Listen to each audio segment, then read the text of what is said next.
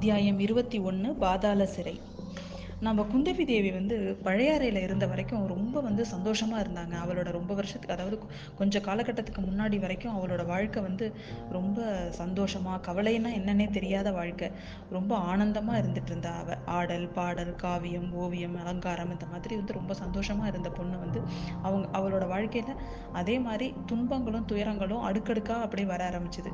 அதாவது ஃபஸ்ட்டு பார்த்தீங்கன்னா அப்பாவோட உடம்பு வந்து ரொம்ப சரியில்லாமல் போயிடுச்சு. அடுத்தது ராஜ்யத்துக்கு பெரிய ஆபத்து ஆபத்து சோதனை அம்மா ரெண்டு தம் அதாவது அண்ணனும் தம்பி ரெண்டு பேருமே தூர தேசத்தில் இருந்தாங்க. அதாவது இன்- என்னன்னு சொல்ல முடியாத ஒரு விபத்து வந்து சோழர் குல சோழர் குலத்துக்கு ஏற்பட போகிறதா ஜோசியர்கள் எல்லாரும் சொல்லிட்டு இருக்கிறாங்க. மக்கள்கள் எல்லாருமே மக்கள் எல்லாருமே வந்து ஒரு பீதியிலே இருக்கிறாங்க. இது மட்டும் இல்லாமல் நாட்டில் வந்து நிறைய ரகசிய சதிக்கூட்டங்கள்லாம் நடக்குது. இது மாதிரி இது மாதிரி வரிசையாக நடந்துட்டு இருக்கிற ந- இவளுக்கு வந்து ஒரே இந்த மாதிரியான கஷ்ட காலமாக வந்துட்டு இருக்கிறது ஆனாலும் இதை எல்லாத்தையும் தன்னோட அறிவால் சமாளிச்சிடலாம் அப்படின்னு அவள் வந்து ரொம்ப தைரியமாக இருந்தா. அது எல் அந்த தைரியம் வந்து இப்போ வந்து அவளுக்கு ரொம்ப சா காணாமல் போயிடுச்சு. காரணம் என்ன அப்படின்னு பார்த்தீங்கன்னா வந்தியத்தேவனை வந்து சந்திச்சதுக்கு அப்புறம் தான் அப்படின்னு அவள் நினைக்கிறான் வந்தியத்தேவனை சந்திக்கிறதுக்கு முன்னாடி வரைக்கும் நம்ம மனசு ரொம்ப தைரியமாக இருந்த மாதிரி அவள் ஃபீல் பண்ணுறா அவனை வந்து பிடிச்சிட்டாங்கன்னு கேட்ட கே கேட்குற வார்த்தையே அவளால் தாங்கிக்கவே முடியல. அதை விட அவன் கொன்னுட்டாங்க அப்படின்னு சொன்னால் அதுக்கு அப்படியே அவளால் அது வந்து ரொம்ப வேதனையாக இருக்குது. அந்த வேதனை வெளியில் தெரியாமல் முகத்தை அவளால் வந்து மாற்றிக்க கூட அவளுக்கு முடியல. அவ்வளோ கஷ்டமாக இருக்குது அவளுக்கு. இது என்ன எவ்வளவோ எவ்வளவோ யார் யாரோ என்னென்னோ விஷயம் நடக்கும்போது நாம ஏன் ரெண்டு நாளைக்கு முன்னாடி பார்த்தவனை பற்றி ஏன் இவ்வளோ கவலைப்படுறோன்னு அவளுக்கு தெரியவே இல்லை. அதனால் இன்னைக்கு மத்தியானமே போய் நம்ம அந்த சின்ன பழுவே சிறிய பழுவேட்டரையர் கண்டர காலாந்த கண்டரை பார்த்து இதுக்கான ஒரு முடிவு தெரிஞ்சுக்கணும் அப்படின்னு சொல்லிட்டு அவரோட அரண்மனைக்கு வந்து அனுமதி வாங்கிட்டு போகிறான் அங்கே அங்க வந்து இவளுக்காக வந்து சிறிய சின்ன பழுவேட்டரையர் எப்பொழுதும் போல சித்திர மண்டபத்தில் காத்துட்டு இருக்கிறாரு. அவரை போய் அவர் ஒரு ஒரு ஓவியங்களாக காமிச்சிட்ருக்காரு. நம்ம வந்தியத்தேவன் பார்த்தால அதே ஓவியங்கள். அதை எல்லாத்தையும் காமிச்சிட்டு கடைசி ஓவியத்துக்கிட்ட வந்த உடனேவே வந்து நம்ம அஹ், குந்தவி தேவி கேட்குறா இந்த ஐயா பழுவேட்டரையர்களோட பரம்பரை பரம்பரையாக சோழர் சோழர் குலத்துக்கு வந்து நிறைய சேவை செஞ்சுட்டு தான் வந்துட்டுருக்கிறீங்க அப்படின்னு சொல்கிறா அது எங்களோட பாக்கியம் அப்படிங்கிறாரு அவர். ஆனால் அந்த சேவைக்கெல்லாம் ஈடாகக்கூடியது தான் இந்த சோழ சாம்ராஜ்யம். அப்படிங்கிறதுல எந்த விதமான சந்தேகமே கிடையாது. உங்களுக்கு இந்த சா இந்த சோழ சாம்ராஜ்யத்துக்கு வந்து நீங்கள் முழுசாக வந்து உங்களுக்கு இது உண்டு. அப்படிங்கிறதுல எந்த சந்தேகமும் இல்லை அப்படிங்கிறாரு.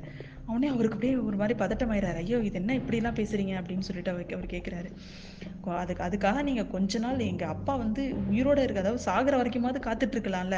சக்கரவர்த்தியோட ஆயுட்காலம் முடிஞ்சதுக்கப்புறம் வந்து நீங்கள் உங்களோட அதிகாரங்கள் எல்லாம் வந்து எடுத்துக்கலாம்ல. அதுக்குள்ளே ஏன் இவ்வளோ அவசரப்படுறீங்க அப்படின்னு கேட்குறான் இந்த வார்த்தையை கேட்டவுடனே அவளுக்கு வந்து ரொம்ப கஷ்டமாயிடுது. என்னம்மா நான் என்ன தவறு பண்ணேன்னு சொல்லுங்க. நீங்க இந்த மாதிரி என்னோட வந்து கு வார்த்தையால என்ன குத்தாதீங்க. எனக்கு வந்து இது இது என்னால் தாங்க முடியல அப்படின்னு அவருக்கு வேர்த்து விறுவிறுத்து போகுது இந்த மாதிரி அவர் பேசவும். ஆமாம் ஆமா இதை இத உங்களோட தவறை பத்தி சொல்றதுக்கு நான் யாருங்க?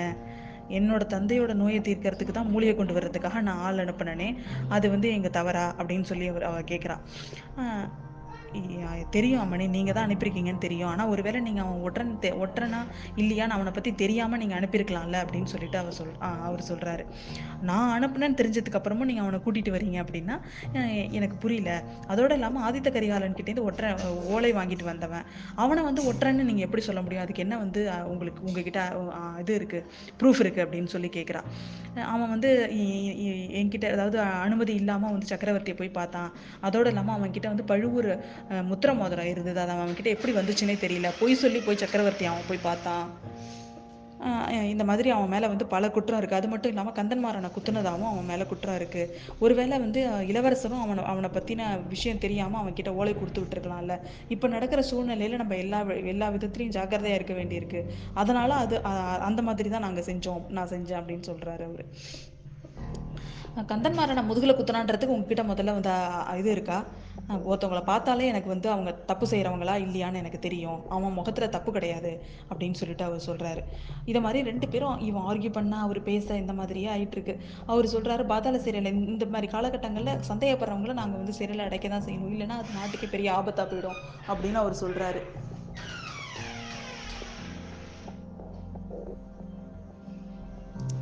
அந்த அவள் இ உடனே இல் நீங்கள் இந்த மாதிரி சந்தேகப்படுறவங்கள எல்லாரையும் வந்து சிறையில் அடைச்சிக்கிட்டே இருந்தீங்கன்னு சொன்னாக்கா, சிறையை பத்தாமல் போயிடும். உண்மையான குற்றவாளி அடைக்கிறதுக்கு இடமே இல்லாமல் போயிட போகுது அப்படின்னு சொல்லி அவள் சொல்கிறா இந்தாங்கம்மா சாவி இதை எடுத்துகிட்டு போங்க.